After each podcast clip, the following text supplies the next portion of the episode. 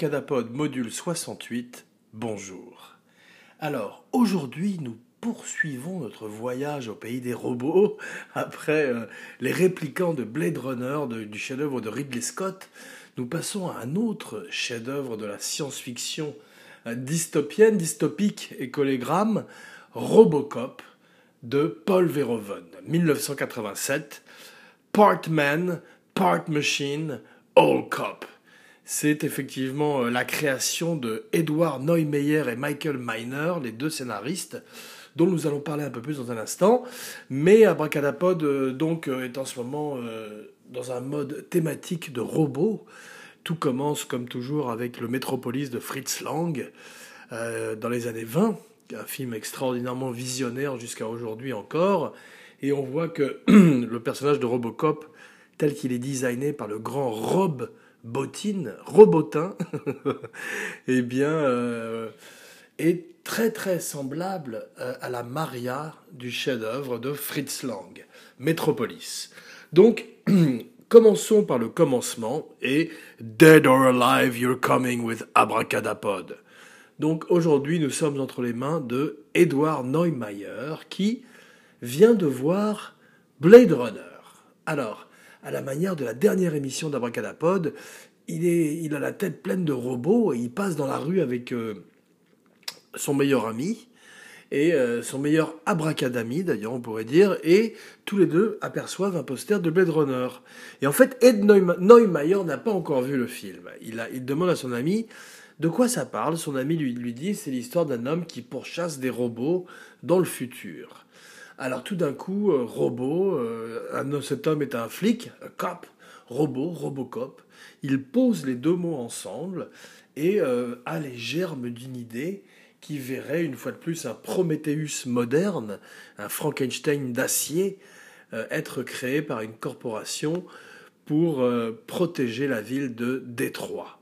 Ce que Ed Neumayer ne saurait pas, c'est que le Détroit de Robocop, le Détroit dévasté et post-apocalyptique de, et criminel de Detroit est beaucoup moins effrayant que le Detroit d'aujourd'hui, qui malheureusement est complètement euh, dévasté, laissé à l'abandon et en totale banqueroute.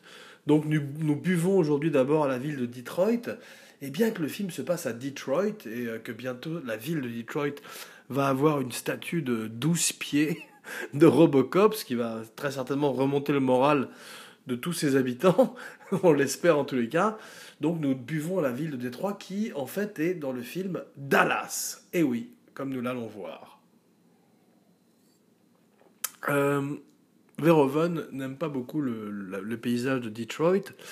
Il, euh, il a envie d'une ville plus futuriste. Il se promène en Amérique et pendant son euh, repérage, il aperçoit un skyline, une espèce de ligne de gratte-ciel, une architecture tout à fait moderne, tout à fait euh, futuriste et avant-garde à Dallas. Alors Dallas, ça s'explique parce que euh, beaucoup d'architectes visionnaires euh, se, se, déplacent à Dallas où il n'y a pas énormément de montagnes, c'est très plat, et tout d'un coup leurs buildings peuvent être la principale attraction d'une ville comme Dallas. Donc euh, Verhoeven tombe amoureux de, l'architecture et dit Mon Detroit est à Dallas. T'as voulu voir Vesoul et on a vu Vesoul. Donc au départ, euh, Ed Neumayer a une idée. Il a la chance avec euh, un ami à lui, Michael Miner, qui a une idée un petit peu similaire de marier, de marier leurs deux idées, un petit peu comme la chair et le métal avec Robocop, et tout d'un coup d'avoir une, histoire qui combine non seulement une espèce de, de, de, de, conte qui prévient, qui met en, alarme les gens sur les dangers du, monde moderne, mais également un film d'action et une espèce de Belle et la Bête, Frankenstein, où cet homme retrouverait petit à petit, cet homme robot, retrouverait petit à petit au cours du film son humanité. Edward Neumeyer et son comparse Michael Miner, ils ont des noms similaires qui riment d'ailleurs, comme l'acteur principal Peter Weller, Neumayer Minor Weller, on dirait une, un groupe d'avocats. Euh, donc effectivement, on a la chance d'être coincé dans un aéroport avec un, exécutif euh, assez haut placé d'un studio et euh, de lui pitcher l'idée. Alors l'idée plaît énormément à l'exécutif qui voit effectivement un high concept, ces histoires qui étaient très en vogue dans les années 80 et qui pouvaient se résumer en un ou deux mots ou en une ou deux phrases. Et là, c'est simplement un titre, Robocop, un titre qui fait sourire, un titre qui fait peur à l'époque, puisqu'il a tout à fait une, tout de suite une, connotation série B, même peut-être série Z.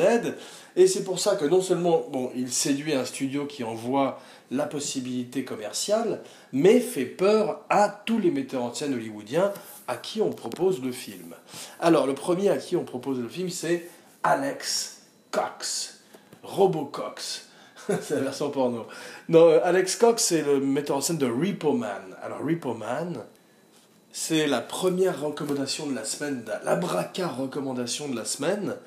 Donc, euh, Man, ça sonne un petit peu comme Robocop. Euh, c'est les aventures de Emilio Estevez, le frère de Charlie Sheen, dans un Los Angeles pré-Tarantino, pré-Pulp Fiction, où il y a le même genre de personnage, euh, le même genre d'aventure picaresque et épisodique, et euh, tout à fait excentrique dans ce No Man's Land créé par Alex Cox. Donc Alex Cox travaille sur un film qui s'appelle Walker avec euh, Ed Harris, qu'Abracadapod n'a pas vu, mais dont Abracadapod n'a pas entendu le plus grand bien. Mais Abracadapod se gardera bien d'en parler car il ne l'a pas vu. Donc il refuse euh, Robocop comme tout le monde. Euh, le, script tombe même entre les mains de Irving Johnson, qui est euh, l'exécutif, le producteur plutôt d'ailleurs, le showrunner, le Blade Runner de L'homme qui valait 3 milliards et de l'incroyable Hulk. The Six Billion Dollar Man, Steve Austin, Oscar Goldman, qui est toujours vivant, qui s'appelle Richard Anderson et à qui nous levons aujourd'hui notre verre car il était dans Les Sentiers de la Gloire de Stanley Kubrick, l'abracada metteur en scène préféré d'Abracadapod. Donc personne ne veut faire le film. C'est fini. Euh, et tout d'un coup, le script atterrit entre les mains d'un metteur en scène hollandais. Alors ce metteur en scène hollandais, nous en avons parlé la semaine dernière, car euh, il a également... Euh, adapté à l'écran les Philippe Cadic avec Total Recall et Schwarzenegger. Il a fait euh, plein de films en Hollande qui ont fait parler d'eux euh, dans le circuit des festivals et des films souvent sulfureux, des films controversés. Il y avait Le Quatrième Homme, il y avait Turkish Delight qui était très érotique. Abracadapod n'a vu que Soldier of Orange qui est très très bien avec Rutger Hauer et un autre film avec Rutger Hauer qui est le premier film américain de Paul Verhoeven, en tous les cas le premier film en langue anglaise de Paul Verhoeven, probablement produit également avec des fonds européens, qui est l'excellent Flesh and Blood avec Jennifer Jason Lee et euh, le grand Rutger Hauer dont nous avons parlé la semaine dernière à l'occasion de Blade Runner où il joue le répliquant Roy Batty, le répliquant euh, punk rock, une espèce, une de version punk rock de Frankenstein, avec un petit short d'ailleurs de, de, gens qui font de la bicyclette, qui était extrêmement moderne avant l'heure. Ce short de spandex est très très répandu de nos jours.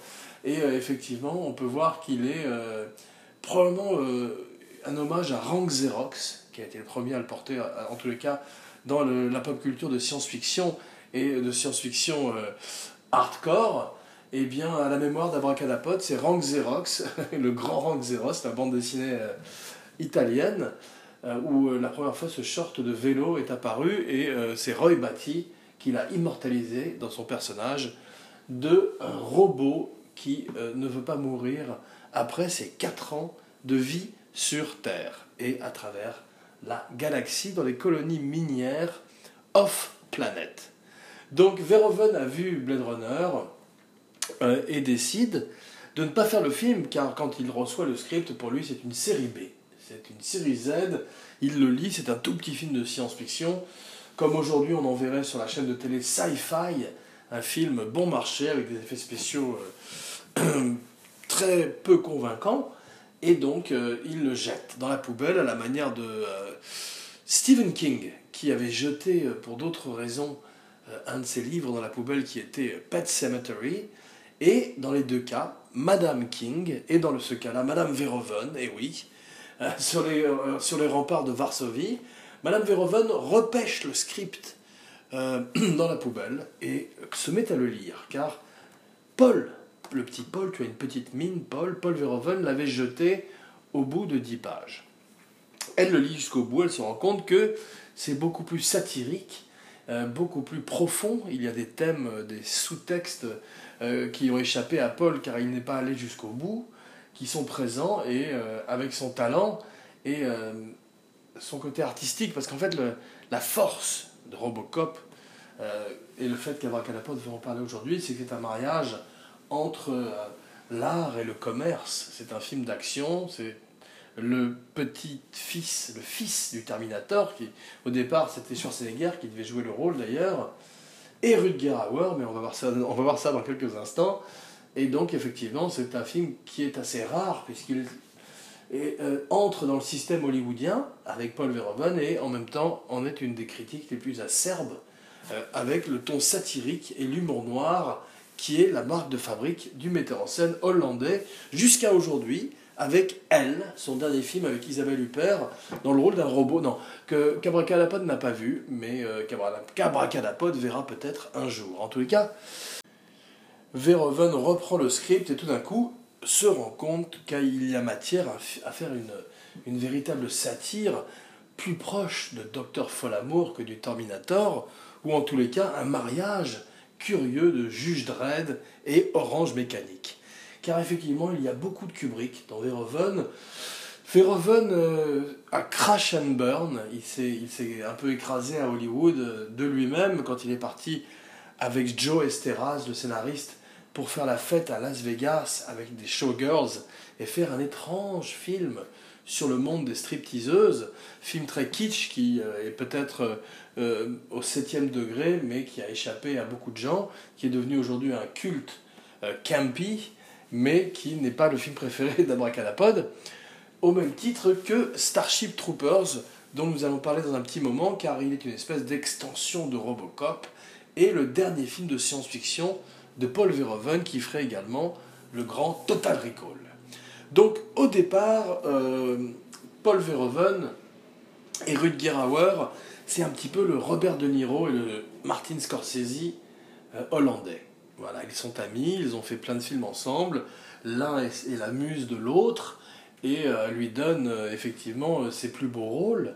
Donc, quand il, après qu'ils aient fait Flesh and Blood, un film moyenâgeux âpre, un grand film dans la veine de La Rose et la Flèche, où on montre un moyenâgeux plus proche, ou même du Sacré Graal des Monty Python, où on montre un, un Moyen-Âge plus proche de Pasolini que euh, des fantaisies hollywoodiennes comme Ivanhoe ou les films d'Errol Flynn.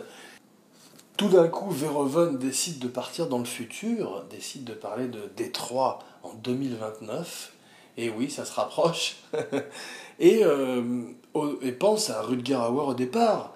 Et on lui propose Schwarzenegger. Donc, tout d'un coup, euh, il réalise qu'il va avoir un problème avec ces deux acteurs, c'est qu'ils sont très grands et très, très costauds et euh, qu'il lui faut un petit homme pour entrer dans la combinaison du robot.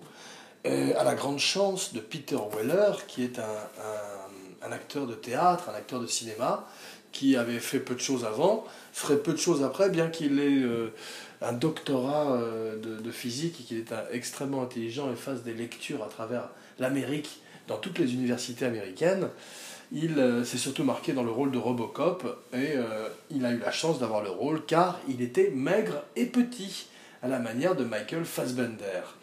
C'est donc. Euh, il, arrive finalement, grâce à sa ténacité et son envie d'avoir le rôle, d'être tout d'un coup Robocop. Alors il prend des cours avec un mime et apprend à marcher de façon au départ euh, ondulante, comme un serpent, effectivement. Il veut donner à ce robot, après avoir vu euh, le Terminator, un côté beaucoup plus fluide. Tout d'un coup, euh, le grand Rob Bottin, Robot In, arrive avec le, design du robot. Alors, le design du robot, on lui fait refaire plusieurs fois. Il dit qu'il n'a jamais eu un metteur en scène qui a été aussi perfectionniste, aussi pointilleux pour finalement revenir au, design original, comme c'est souvent le cas, après avoir en fait épuisé toutes les possibilités. Donc ils reviennent au design original de Rob Bottin, qui est inspiré non seulement de, Maria dans euh, Metropolis, mais également des mangas et des, Japanim, des dessins animés japonais, comme euh, The Eight Man et Sheriff Gavan, qui euh, sont deux, deux personnages qui portent également des, casques, à la manière du Robocop de Rob Bottin et Paul Verhoeven. Donc, euh, après maintes discussions, ils arrivent finalement à, s'accorder sur le design. Euh, il faut 11 heures pour mettre euh, tout l'appareillage autour de Peter Weller, pour lui faire ce, maquillage avec ce crâne chauve sur lequel on met ce casque, comme un casque de motard futuriste, inspiré également du grand juge Dredd et de la bande dessinée, comme on va voir. Eh bien, Peter Weller se rend compte que tout ce qu'il a appris avec son, le mime, euh, va à la poubelle et ne servira à rien euh, parce qu'il ne peut pas bouger. Donc euh, le mime lui dit il faut ralentir tes mouvements et tout d'un coup il lui donne une espèce de, côté robotique et avec un travail extraordinaire, on ne soulignera jamais assez l'importance du son au cinéma, 50-50 comme disait George Lucas entre l'image et le son, avec des, des, des, bruits hydrauliques. À chaque fois que Robocop pose son pied sur, euh, sur le sol, eh bien, ils arrivent à simuler, et avec une démarche extraordinairement travaillée par Peter Weller, avec ce mime pour donner un côté euh, saccadé mais gracieux à la fois, ils arrivent à trouver non seulement euh, les maniérismes, mais la personnalité de Robocop. Robocop est né avec Peter Weller et son ami Mime, qui était un grand mime de Juilliard, l'école de cinéma, à qui nous rendons aujourd'hui hommage.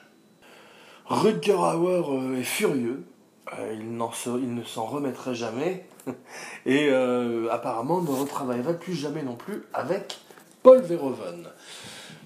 donc, le film est une très grande satire de l'époque réganienne, il sort en plein à l'époque de Ronald Reagan, et effectivement à la manière de Wall Street, qui est un film qui sort à peu près à la même époque, est une satire du euh, corporate, euh, non seulement Hollywood, mais du monde corporate euh, américain, et tout à fait prémonitoire, comme les grands films de science-fiction, puisqu'on voit aujourd'hui que de, l'industrie pharmaceutique à l'industrie de, la viande et du fast-food, tout est géré par des corporations, à la manière, bien sûr, bientôt, de policiers automatiques qui erreront dans les rues de Détroit, comme dans le chef-d'œuvre de Paul Verhoeven.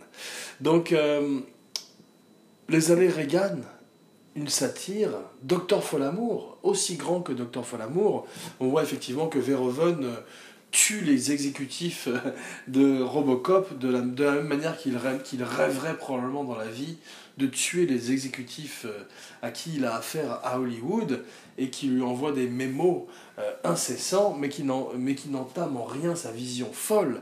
Car Verhoeven amène toute sa folie euh, européenne, euh, artistique, artsy carrément. Et là, c'est le monsieur plus de la violence et du sexe. On voit effectivement que dès qu'il peut choquer, il va le faire. Et ça donne un film qui est, à son avis, une comédie noire et qui sort au départ avec un X alors le X infamant des films pornographiques est, stampé sur Robocop, mais euh, après euh, maintes coupes, Verhoeven finalement arrive à avoir un R, rated R, et à obtenir euh, une sortie en salle beaucoup, beaucoup moins limitée qu'il ne l'aurait eu avec un label X. Son film reste extrêmement violent. Abracadapod l'a vu adolescent, ça rime, c'est un alexandrin, Abracadalexandra, très difficile à dire. Donc, euh, un film qui a beaucoup marqué Abracadapod jusqu'à l'affiche Parkman, Park Machine, All Pod, All Podcast, Abracadapod, un podcast sur la magie du cinéma. Quand j'étais petit, je n'étais pas grand, je montrais mon cul à tous les passants, mais Robocop, néanmoins, avait posé son, empreinte sur le cerveau. Euh, en pleine formation du jeune abracadapod et euh, montrer en fait pour la première fois un film Marvel avant l'heure. bien qu'il soit beaucoup plus violent que les films d'Iron Man ou de Ant-Man, tous ces films qui se terminent en, Man, eh bien effectivement, on se rend compte que Robocop est très avant l'heure également à ce niveau-là, puisqu'il est une synthèse de Juge Dredd, d'Iron Man, et pour la première fois applique une esthétique et euh, une grammaire bande dessinée, comic books, au cinéma. Donc euh, avec un budget relativement limité, ils arrivent néanmoins, avec leurs 13 millions à l'époque, euh, à être un gros succès au box-office et tout d'un coup changer le visage du cinéma et montrer qu'on peut mettre un casque et masquer un homme et avoir néanmoins un grand héros, un grand héros tragique à la manière du Robocop. Avec un regard clinique, un humour froid kubrickien, tout d'un coup Verhoeven s'empare de Hollywood et euh, un petit peu à la manière d'un Haneke avec Funny Games, pousse la violence à son paroxysme pour mettre euh, au cinéma d'action hollywoodien le nez dans son propre caca. Donc euh, Verhoeven, pour ça, euh, est obligé de se battre comme un fou et euh, arrive, avec l'aide de tous ses assistants, à faire face aux exécutifs qu'il assassine dans le film entre les mains des plus grands robots de l'histoire du cinéma que sont Robocop et surtout Ed 209. You have 30, 30 seconds to comply. Alors, Ed, 209, c'est euh, une création du grand Phil Tippett. Phil Tippett, c'est Star Wars, c'est les Hat-Hat, ces espèces de grosses poules de métal dans la neige qui affrontaient euh, les, euh, les, vaisseaux de la rébellion et auxquels de, on, pouvait, on, pouvait, jouer d'ailleurs dans, dans, un jeu vidéo, je m'emballe, je m'excite, car il y avait un jeu vidéo où on pouvait effectivement, dans son petit X-Wing, affronter un hat-hat dans la neige et avec un câble lui enserrer ses pattes de métal et le faire tomber tel une espèce de, euh, de Goliath face à David. Donc euh, coup de chapeau euh, à Lucas, à qui effectivement le film rend également hommage. C3PO, R2D2, deux autres des plus grands robots de l'histoire du cinéma. Rob Bottin et Phil Tippett. On dirait deux noms de clowns. Et voici Rob Bottin et Phil Tippett. Eh bien, Rob Bottin euh, se charge de faire cet extraordinaire costume de métal, de samouraï des temps modernes qui est Robocop. Et Phil Tippett est chargé de créer le monstre de métal qui est Ed 209, qui ressemble également à une grosse poule, un petit peu à la manière de, des Hat-Hat de Star Wars, mais c'est un design qui marche, et euh, à la manière de cette espèce de grosse créature de métal qui euh, est bête et méchante, le film trouve un humour noir de plus en plus prononcé au moment où, en stop motion, en hommage à Ray Harryhausen, Ed 209 n'arrive pas à descendre l'escalier et s'écroule euh, une fois qu'on a trouvé son talon d'Achille. Une autre référence à la mythologie grecque et surtout à Jésus-Christ. Eh oui, Paul Verhoeven est un spécialiste de Jésus-Christ. Il a écrit un livre controversé aussi sur euh, le Messie. Et pour lui, Robocop est avant tout une aventure christique, une espèce de, de voyage euh, au bout de l'enfer pour Murphy, cet homme qui perd sa conscience et qu'on enferme dans une boîte de conserve, littéralement, au nom de la loi, au nom de l'Amérique, au nom d'un idéal proche de l'Amérique de Trump. Robot Trump, c'est la suite. Donc euh, effectivement, il est euh, très très très très prescient, très prémonitoire comme euh, Soleil Vert ou comme l'abraca recommandation de la semaine qui est Silent Running. Alors Silent Running, c'est un autre film de science-fiction, un film fait par un technicien, un grand chef d'effets spéciaux qui s'appelle Douglas Trumbull, qui a travaillé sur Star Wars et qui lui aussi euh, prédit un futur euh, noir, un futur où les dernières plantes sont conservées dans une serre spatiale dont le jardinier, euh, le jardinier astronaute, n'est autre que le grand Bruce Dern. Alors, Bruce Dern, acteur quintessentiel des années 70, alors, euh, ces jours-ci, Abracadapod se promène dans les années 80, c'est un petit peu euh, la Platinum Series, le sujet de la Platinum Series, spécial robot, spécial détective aussi, comme on a vu avec Colombo, avec Rick Descartes dans Blade Runner et maintenant Robocop, eh bien Bruce Dern est un personnage aux antipodes, un personnage de hippie dans l'espace, de pacifiste, un personnage plus proche peut-être de euh, Philémon euh, dans Les naufragés du A, et euh, plus proche de Mortadelle et Philémon pour les connaisseurs. Mais il a quelque chose de tragique, un petit peu à la manière de ces héros euh, pré-Watergate, post-Vietnam, qui peuplent le cinéma des années 70. C'est également l'introduction des euh, robots, les premiers robots euh, avec une âme, les premiers robots mignons, c'est l'ancêtre de R2D2, avec Huey, Dewey et Louie, Riri, Fifi et Loulou, trois robots inspirés des créations de la NASA de l'époque, créés par Douglas Trumbull, très difficile à dire, et euh, quasiment euh, autonome et indépendant à la manière d'un BB-8 dans le nouveau Star Wars de J.J. Abrams. J.J. Abrams, qui a lui-même un nom de robot, donc je serais sa femme, je me méfierais. Euh, le film a également le mérite, comme les grands films, comme les grands metteurs en scène, Verhoeven caste d'extraordinaires gueules, d'extraordinaires second rôles, et tout d'un coup ramène ou, euh, ou, met en lumière de formidables acteurs qu'on n'a pas l'habitude de voir dans des grandes productions hollywoodiennes et qu'on verrait par la suite de façon beaucoup plus exposée. Et tout ça, c'est grâce à Paul Verhoeven et à, son casting. Donc, euh, d'abord Nancy Allen. Nancy, coup de chapeau à Nancy Allen, qui passe de De Palma euh, avec, avec qui elle était mariée d'ailleurs, je crois, avec qui elle a fait le grand blowout, Carrie, à euh, un autre chef-d'œuvre de la science, de la science-fiction et de l'horreur. Car Robocop est aussi un petit peu un film d'horreur, avec le calvaire, donc euh, comme on a vu, christique de Murphy, aussi bien que les thèmes philosophiques de Frankenstein et de Prometheus. Donc euh, Nancy Allen est très bien en femme flic, euh, comme Miu Miu.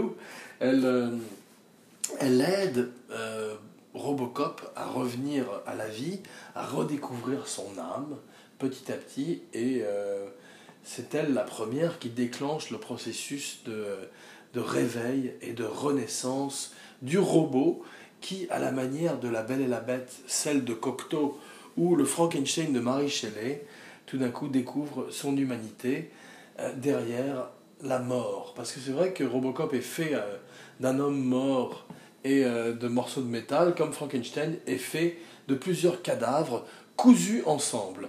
bon appétit, messieurs, aux ministres intègres, conseillers vertueux, qui pillaient nos maisons. Donc, Robocop est l'ancêtre de Starship Troopers. Alors, euh, Starship Troopers est un petit peu moins réussi. Il y a des scènes extraordinaires. Euh, Verhoeven continue le ton satirique du film. Il reprend les mêmes thèmes euh, où tout d'un coup les médias, euh, la publicité, l'armée, la police sont absolument ridicules et absolument le reflet exact de notre société. Mais le problème du film, c'est que le dosage entre l'humour et l'action était un petit peu moins réussi qu'avec Robocop. Et euh, le film euh, part un petit peu trop dans la parodie. Donc euh, il, est il est intéressant car c'est une des premières très grandes utilisations du CGI avec les insectes, les bugs qui attaquent comme une espèce de masse mouvante. C'est la première fois qu'on voyait ça dans un film de, de masse production, un film hollywoodien, un blockbuster et euh, probablement aujourd'hui un petit peu démodé euh, en termes de visuel, mais c'est le charme du film de, Verhoeven, Robocop également, c'est que la stop motion ressemble plus à un film des euh, Hardvart Studios ou un film de Ray Harryhausen comme Jason et les Argonautes, et participe du côté euh, spécial de minuit du film, un film un petit peu plus trash qu'on montrerait en double programme avec d'autres films dans les années 70 ou les années 80. Le côté grindhouse que Tarantino et Robert Rodriguez ont raté il y a quelques années avec leur film du même nom. Grindhouse, qu'Abracadapod ne vous recommande pas. Eh bien, Verhoeven l'a réussi avant l'heure, ou en tous les cas après les années 70, à la fin des années 80, et effectivement, il donne sa chance, ou une deuxième chance, à Ronnie Cox. Robocox, une fois de plus. Euh, non pas euh, Alex Cox, comme nous avons vu il y a quelques instants, mais Ronnie Cox. Alors Ronnie Cox, c'est...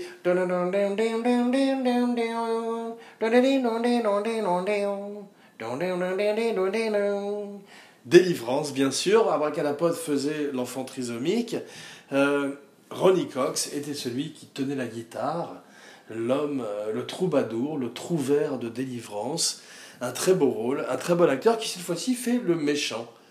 Alors il fait le méchant, car Verhoeven, dans sa grande perversité, a vu Ronnie Cox dans tous les rôles de gentil qu'il a fait dans sa carrière, qui quasiment l'intégralité de sa carrière, et euh, il est intéressé de voir la dark side de ce personnage qui jouait de la guitare dans Délivrance. Euh, Ray Wise, Kurt Smith, Miguel Ferrer, Daniel O'Herlihy. Alors, ce sont tous les caractères acteurs de la semaine à qui, aujourd'hui, Abracadapod voudrait lever son verre et tirer un coup de chapeau. Alors, Miguel Ferrer est mort, malheureusement. Euh, la plupart des acteurs dont Abracadapod vient de parler euh, se sont retrouvés dans Twin Peaks.